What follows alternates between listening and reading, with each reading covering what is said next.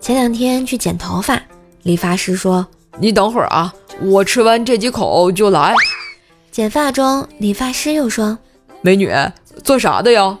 我说：“会计。”嗯，你呢？说完这句话，感觉身后沉默了一两秒。理发的，瞬间啊，感觉气氛尴尬。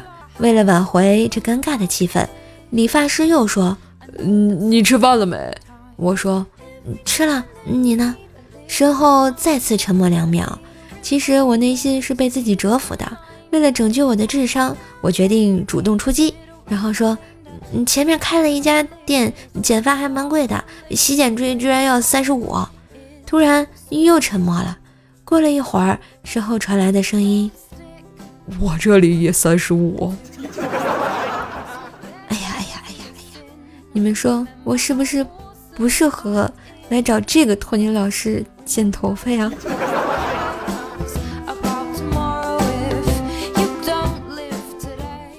最近我发现咸鱼啊是真的妙。自从发布了东西，每天都会有人主动问候我：“宝贝在吗？宝贝还在吗？”我想薯条和佳期大概最需要咸鱼啊。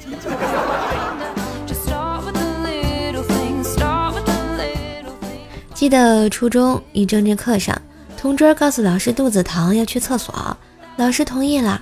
结果十分多钟过去了，他还是没有回来。于是老师就让我去看看。我说：“，报告老师，他忘带纸了。”于是我就在所有师生的注目下，随手拿过同桌政治书，撕了几页，给他送了过去。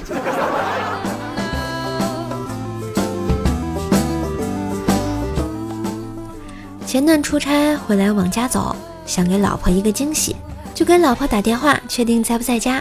这时，有个小姐姐从我身边走过，然而她的长头发竟然被我的衣服拉链扯到了。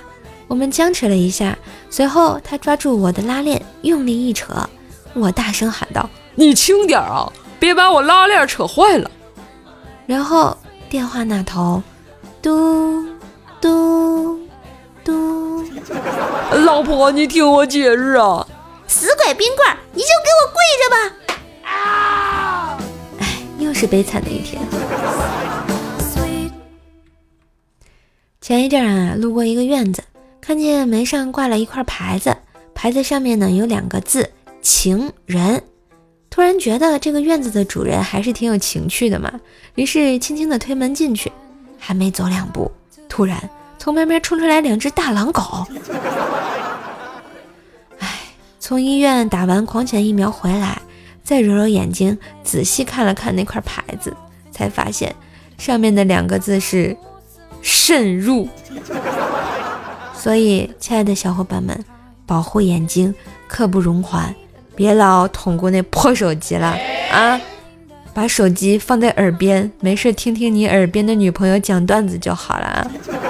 我太难了。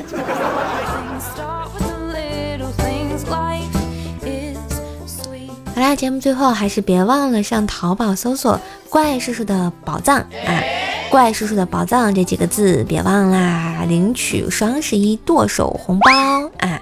叔叔给大家分享红包，你们都不领，是不是傻？